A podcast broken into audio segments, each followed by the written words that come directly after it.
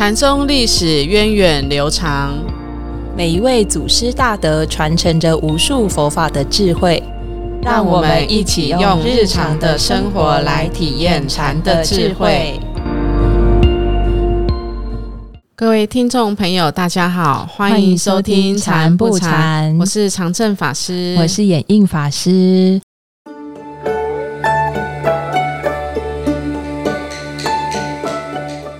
哇，我们一连介绍了十位马祖道义的入室弟子，可以想见，哇，这个时期的中国禅宗是非常的兴盛。嗯，有这么多这么多优秀的禅师在各处弘化传道，我们那时候应该生在这个时代的。而且当时不只是这些优秀的禅师很多，那其实当时的学佛的风气呀，也是非常的普及。其实在唐朝这个时代哦，我我们听过甚至很有名的这个。婆子点心也是出现在那个时代，就是连一个老婆子她都可以说出这么有禅风的一个对话哦，所以当时的这个禅宗真的是非常的兴盛，只是嗯，当时没有禅宗这个名词，而是普遍大家这个学佛啊，然后禅修的风气是十分兴盛的，没错，也奠定了日后一花开五叶的盛景。嗯，那除了我们先前介绍的十位禅师呢，今天要介绍这位禅师。想必大家也听过，我们之前在讲石头西迁禅师石头路华的故事，他有曾经快闪过。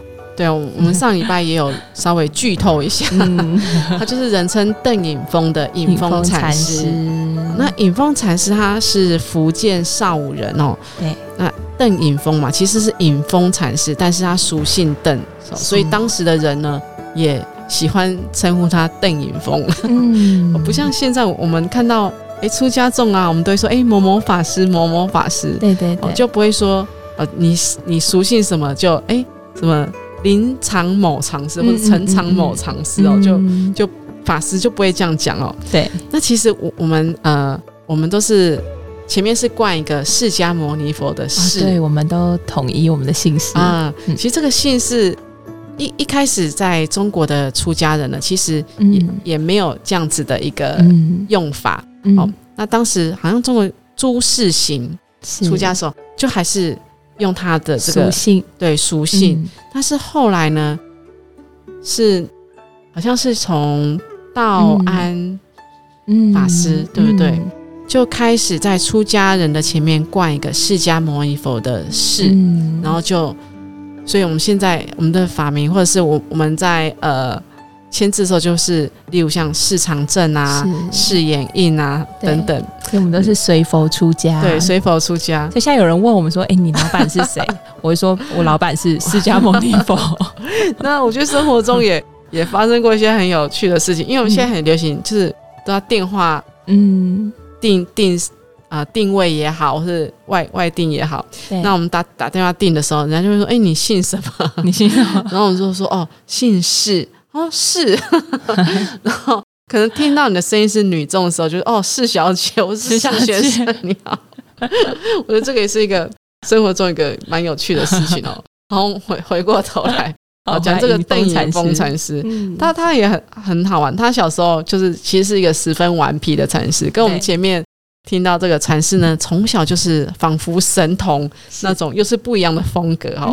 因为小时候很很顽皮呀，他他的父母都觉得啊也。无无法管束，最后只能怎么样？嗯，交给佛菩萨养。他说他要出家，他父母就好像听任你出家，因为也觉得无法约束他，所以他要做什么决定，就是接受他的决定哦。那可见他应该从小就是一个很灵活的人，很能够自己做主的人。没错，嗯，那他的出家因缘也蛮特别的，哎，他就是曾经射杀这个。年幼的这个猿猴，嗯，他就看到这个幼猿的妈妈就这样肝肠寸断，很伤心，嗯嗯，那他就起了这个慈悲心，就发心要来出家，嗯。嗯，这是他的出家的因缘，所以其实他是一个，他看到这一幕就当场就自自我反省，所以他其实也是一个有善善根，很有善根，很有善根，会觉察到自己的人哦，嗯，那他在出家的时候呢，他一开始啊，他就有去。马祖的门下参学，但是呢，只是当时还无法弃入。对，可是我我们其实也听过刚才前面讲的石头路华，对，因为他去参访马祖，不就是还没有弃入，所以也去参访了石头西迁。那我们一起，当时究竟发生了什么事情？哈，我们现在就透过小剧场带大家回到千年前的唐朝，哦，去了解一下为什么石头会路滑。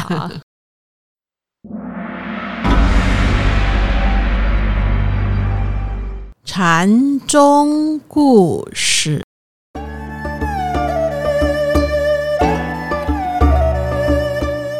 邓颖峰禅师在马祖道一的门下，迟迟无法破解禅学的奥义，于是他就想着到石头西迁那儿去看看。这一天，邓颖峰禅师收拾好包袱，准备向师父马祖道一告假。马祖道一看他一副要出远门的样子，就问他：“你要去哪里呀？”“我想要到石头西迁禅师那儿看看。”“哦，小心石头路滑。”“哈，我随身带着跟架野台的木头，随时跟他逢场作戏一番。”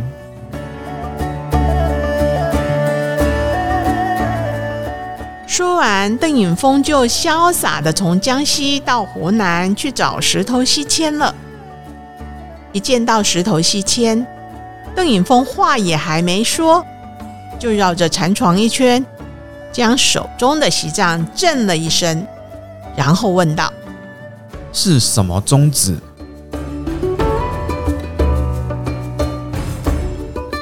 石头西迁见他问话，也不理他。过了一会儿，才开口说：“苍天呐，苍天！”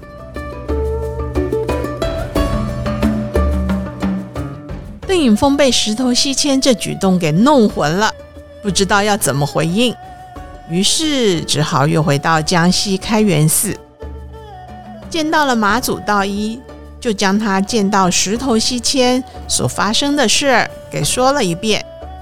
马祖道一听完了。就跟邓颖峰说：“你再去一趟，要是听到西迁禅师说‘苍天，苍天’，那你就用‘嘘嘘’两声来回应他。”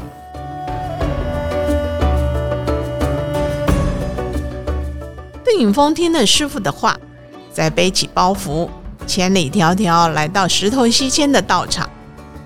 一进门，就像上次一样。开口问：“是什么宗旨？”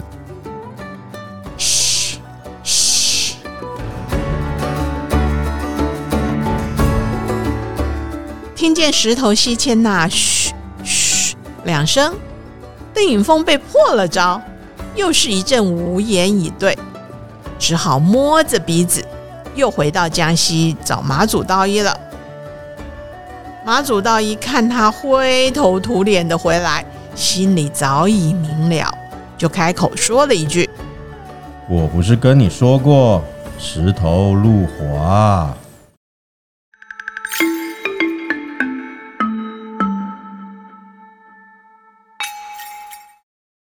哇，这个看样子，这个隐风禅师到石头西迁禅师那边求法，好像还是不得其门而入，对不对？嗯嗯。但在这个小剧场故事里面呢，嗯，其实其实很有意思，嗯呃。法师有没有注意听到？就是它里面有一段哦，就是这个邓颖峰他就说：“我随身带着这个根架，可以来架野台，嗯，那随时跟他逢场作戏一番。嗯，其实这个就是逢场作戏的由来。的由来。啊。但是他的呃，在原点里面呢，其实是讲到干木随身，嗯，逢场作戏。”嗯，他他完整的是这么一句话哈，嗯，这干木随身意思是说，我随身就我们知道，在古时候这个搭这个舞台搭野台就是用木头嘛，就现现成木头，所以这个剧团呐，他他都必须要这些设备。那到了一个这诶这个场地呢，可能到这个市集哈，那这有空旷的场地，他们就可以就这个场地这个环境，把这个舞台搭起来。舞台搭起来之后呢，就可以开始上演他们的戏嘛，嗯，哦，所以这个干木随身逢场作戏，所以就是说当时的江湖的艺人他们会随身携带他们要表演的这些工具等等。那其实后后来就譬变成说，诶，其实好像在禅宗语里面，就是其实也讲到说，当要悟道的时候呢，其实是不拘任何的时间和地点的。嗯，没错。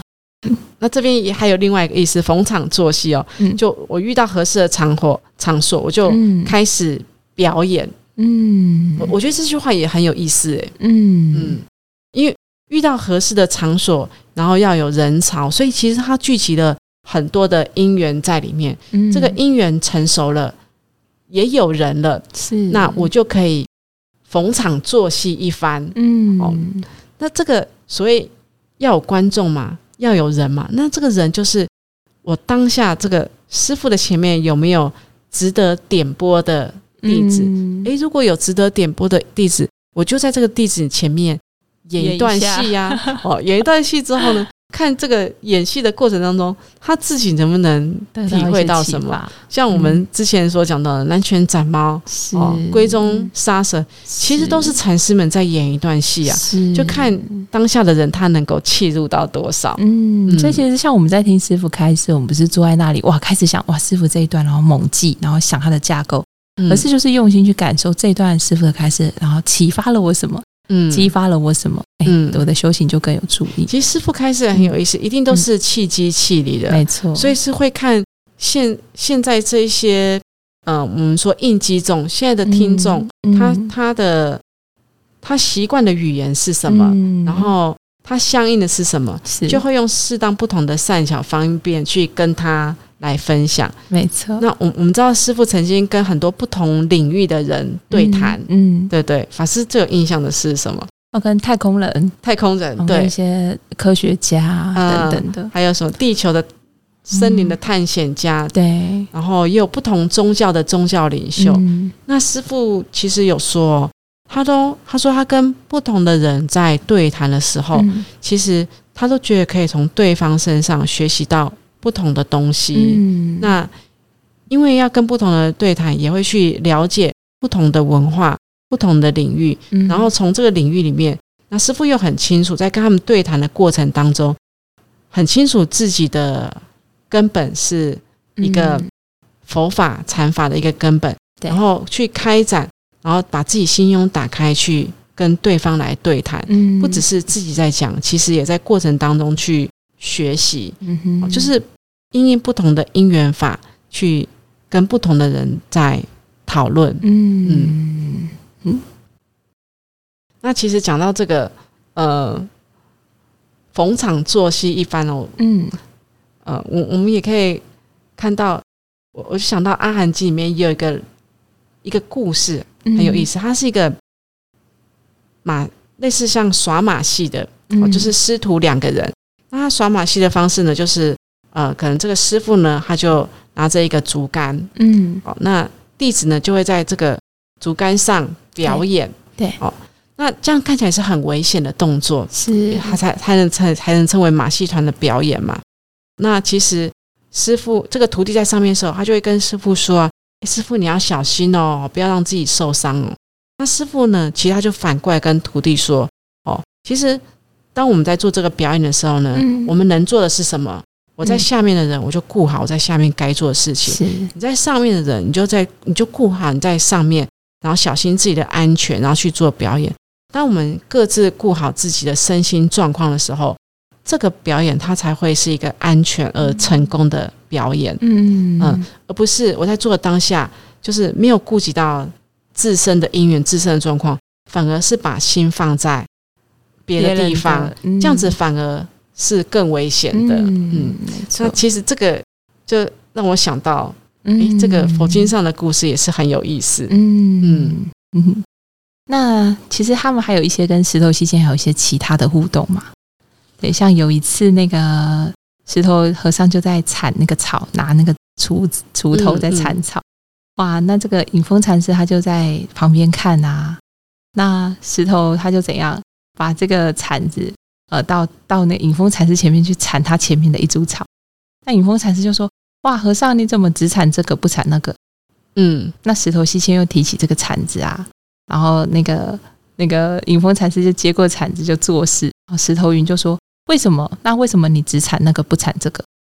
那隐风禅师就点点点，石头禅师跟他说：“ 哎，那你只能铲了这个，可是你却不了解你铲的是什么东西。嗯嗯，你你只知道做出它的形式是，但是你根本不了解它的意义在哪里，它的内涵在哪里。就好像我们很多只是跟着仪式在走，嗯，哦，跟着形式力在走，嗯。那我我们到底知不知道我们为什么要做这件事情？嗯，就像。我不只是只产这个，我还知道我为什么要产这个，嗯，而不是说我只产这个，我不产那个。那你要知道我为什么只产这个，哎，这样讲好像好像在绕口令，而是回到说，我我们有很多事情，我们在做这件事情的时候，我们是很麻木的做呢，茫茫然然的在做这些事情，是还是我们清楚我们当下在做什么事情？其实还是要告，还是在点播。点播这个地址，说你知不知道？你清不清楚？有没有觉照？我当下正在做的事情，这个绝招不只是我身体动作上的绝招，还包括我在心理上，我能不能清楚我正在做的事情？这个意义在哪里？或者是它的用意在哪里？而不只是好，好像那个罐头工厂在操作这样子的一个过程。嗯，我我想。赋予我们正在当下做的事情的意义，我觉得这件事情很重要啊。不然，同样一件事情，同样一个动作，其实每个人来做，它有它不同的效果会出来。没错啊，我我我我最近啊看了一个剧团的影片，嗯，然后这个剧团很有意思，无垢剧团，嗯，他他这个，因为我有看，它是一个纪录片，这个剧团的这个负责的。是一个，他其实是一个世界级的舞蹈家，在台湾哦，是一个，但他是这个老师是一个世界级的舞舞蹈家。那我在看他剧场表演的时候，他们他的表演的动作是非常非常的缓慢，他的他的特色是空和缓哦，空和缓。嗯，那后来去就有一个纪录片嘛，去访问这个老师，就说他这个剧场的一个特色，还有表演形式的一个特色的时候。我觉得这个老师哦，讲讲出来的话也是跟禅法非常的、非常非常的相应。就是他说，当一个舞蹈演员他走上去的时候，他可以让他的心缓下来，去借着这个缓，就是我们所谓的慢下来的时候，他其实可以觉察到身体更多、更多细微不同的地方。嗯嗯，这是跟我们的禅修很像，对，很像。他说可以去。觉察身体更细微的地方，知道诶哪里是松，哪里是紧。当觉察越来越多的时候，放慢的觉察其实会越来越清楚而立体。对，而当这个舞者他一上台，他借着自己缓而清楚的觉察，所以他一上台，他就会有这个摄受力。嗯，的确，我我看到的是这样，因为我看到的是，他是一个先记者发表会，是，所以他的舞者一开始动的时候。他没有很大的动作，他只是轻轻的、缓缓的，但是我我们的整个射受就会在这个舞者的身上，嗯，那那是一个很自然而然的。当这个表演者在舞台上，他本身射受的时候，其实台下的观众就会被射受住，嗯。嗯。那这个这个是一，我觉得是一个很好的一个启发，嗯，就像我们都常常听到说，言教不如身教，嗯。好，言教不如身教。有时候我们会空口讲了很多，嗯，但是现在是因为 podcast，我们只能听声音，听我们讲很多。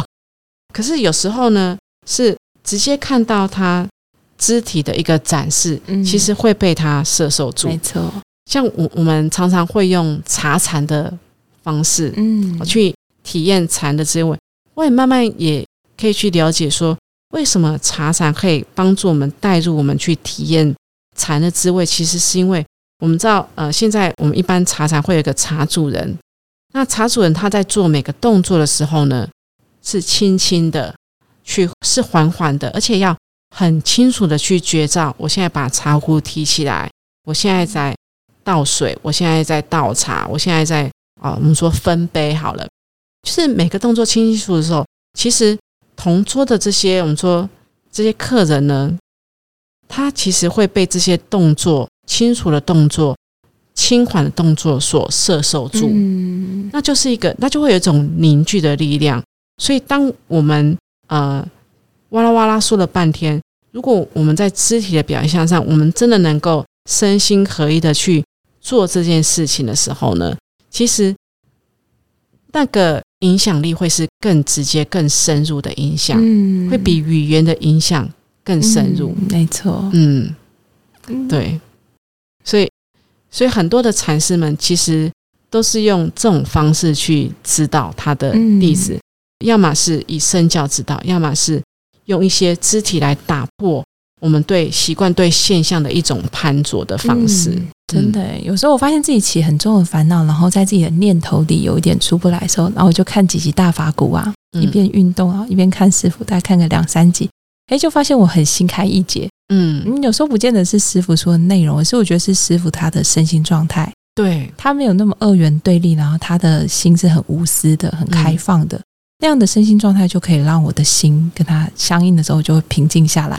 很快得到力量。我。我觉得很明显的例子就是，可能我我们常常会碰到，哎，有时候要我们说要分享、要讲开始，然后我们就会哎看师傅，有时候会觉得说，即使我们即使我们用着看着逐字稿对，念出师傅所讲出来的话，是。可是我们的身心状况不是在这么凝聚、这么安定、嗯哼。这么有修行力的时候，嗯，讲出一样的话也没有那个没有效果力量，，对。所以还是回到我在就是怎么去身让自己不断的是身心是合一的，然后去不断的去体验，嗯。然后就这样子的体验，体验多少我分享多少，这这样讲出来的才是真的能够深入人心的。嗯嗯没错。那后来呢？这个隐风禅师呢，他又回到了马祖身，那马祖道一的身旁，然后最后也悟到了，所以他还是有归到马祖道一的法脉。嗯嗯嗯，那他除了跟马祖道一禅师互动，他其实还有跟很多其他的禅师互动哦。他也是云游四四海的一个禅师哦。那也有传说，他冬天呢就会到横越，那夏天呢都会就会在安置在清凉寺。嗯，对，往来两地是变成他的一种日常了。嗯嗯嗯。那在他跟其他禅师互动里面，像、嗯啊，我们前面有说到，他跟南泉普院的互动应该是最密切的，对不对？嗯，那有有一天啊，这个隐峰禅师呢，他到了南泉普院这边哦，对那就看到很多的这个弟子们呐、南泉的弟子们哦，就依次的去跟南泉普院问道参禅。那南泉就指着这个净品啊，嗯。哦，这个出这个净品说，嗯。这个净品是用铜制的嘛，是。哦，这个铜制的瓶子呢，它是一个镜，嗯。好，它是一个镜。嗯。那这个瓶中呢装着水，嗯，那现在他就出一个考题给他的学生喽，对。你不可以动这个铜瓶，对，但是你要帮我把水取来给我。嗯 这个很像是机智问答哦。嗯那这个呃，引风禅师他也是非常的厉害，嗯，他他怎么做？哇，他就直接撵着那个净瓶到南泉普院禅师前面把水卸掉。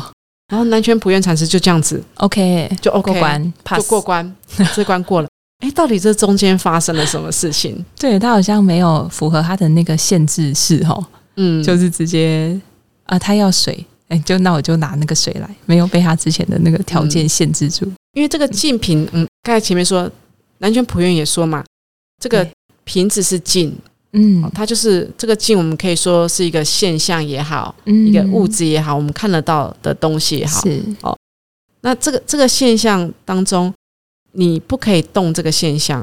哦，可是其实嗯这个引引风禅师他根本不受你这个语言的限制，你要水我就直接给给你水。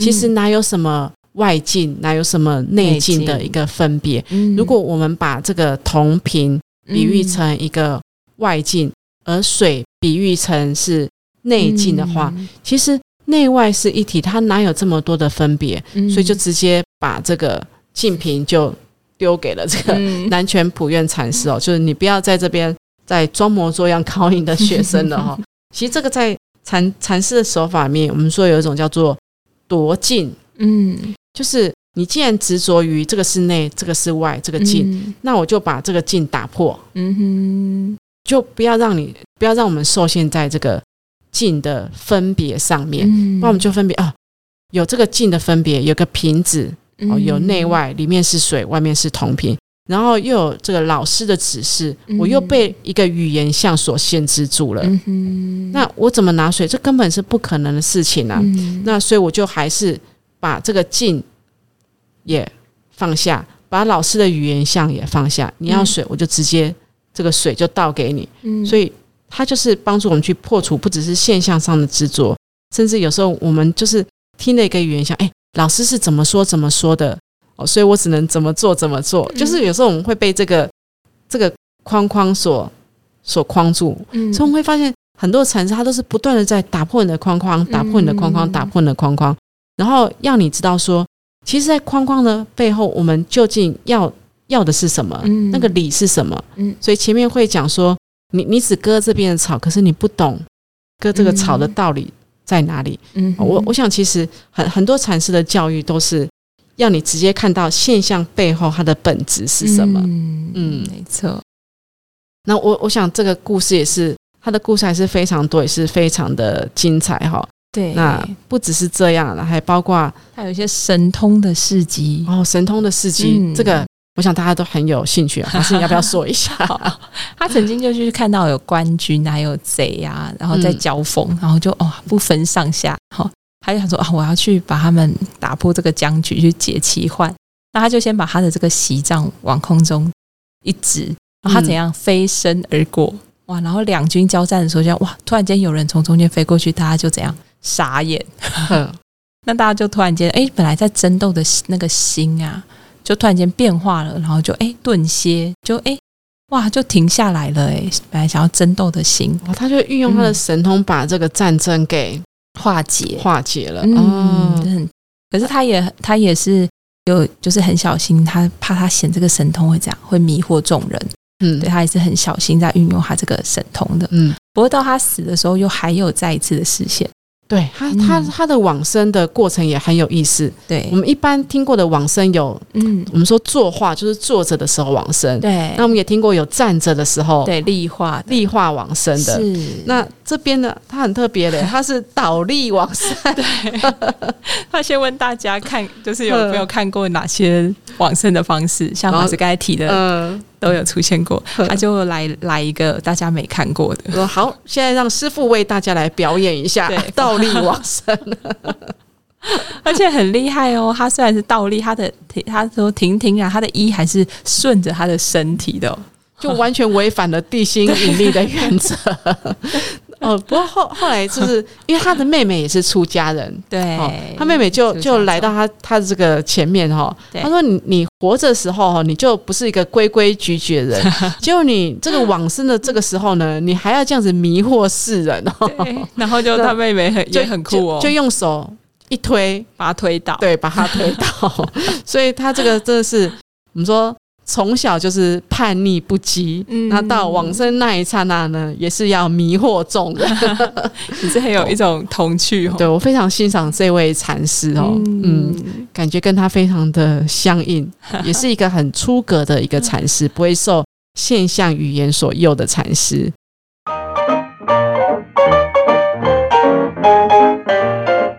我们刚才有有讲到，其实隐峰禅师一开始是在马祖门下，他并没有透悟透这个禅机，嗯所以才到石头西迁门下求法，但是也是不得要领，对不对？嗯，是那我们下一集会跟大家分享的是隐风禅师和他的师傅马祖道一之间有趣的小故事。好，想知道两个人之间会擦出什么火花呢？我们下个星期再继续来说故事，拜拜